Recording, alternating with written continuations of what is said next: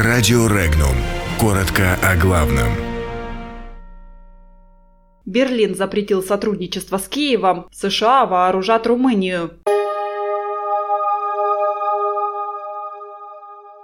Немецкому концерну запретили совместные с Киевом разработки зенитно-ракетного комплекса. Гуайдо рассказал о выгоде переворота в Венесуэле для Москвы и Пекина. В Румынии могут появиться ядерные ракеты «Томагавк». Учителя Бурятии получают 16 тысяч рублей. В Башкирии опрокинулся школьный автобус с детьми.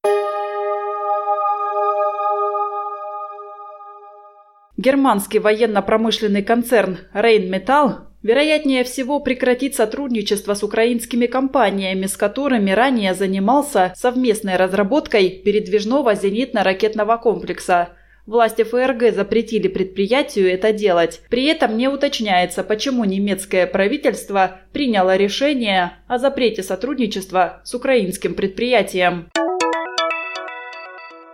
Самопровозглашенный временный президент Венесуэлы Хуан Гуайдо пообещал, что смена власти в Боливарианской республике будет выгодна России и Китаю. По словам политика, и России, и Китаю выгоднее поддержать ту силу, которая обеспечит стабильность в Венесуэле после смены власти в стране. По мнению Гуайдо, Мадуро не защищает Венесуэлу, не защищает чьи-либо инвестиции, и он не очень выгоден для этих стран.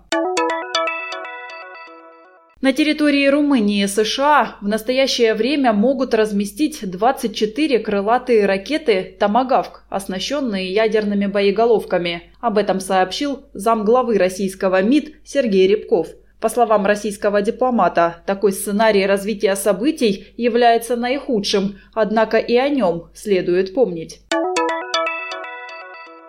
В Бурятии учителя получают до 20 тысяч рублей. Особенно тяжело приходится начинающим специалистам. Им нужно умудриться выжить на 9-12 тысяч. Поэтому, проработав непродолжительное время в школе, молодые педагоги уходят в другие сферы, например, в торговлю или охрану. Кадровый дефицит ощущается уже не только в селах, где один педагог порой вынужден вести уроки по нескольким несмежным предметам, но даже и в Улан-Удэ. В открытую о ситуации педагоги говорить боятся, чтобы не потерять единственный источник каких-никаких доходов.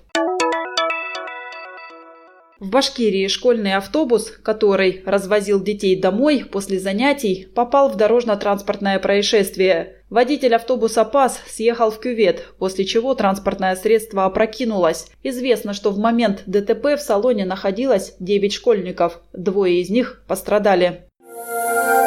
Подробности читайте на сайте Regnum.ru.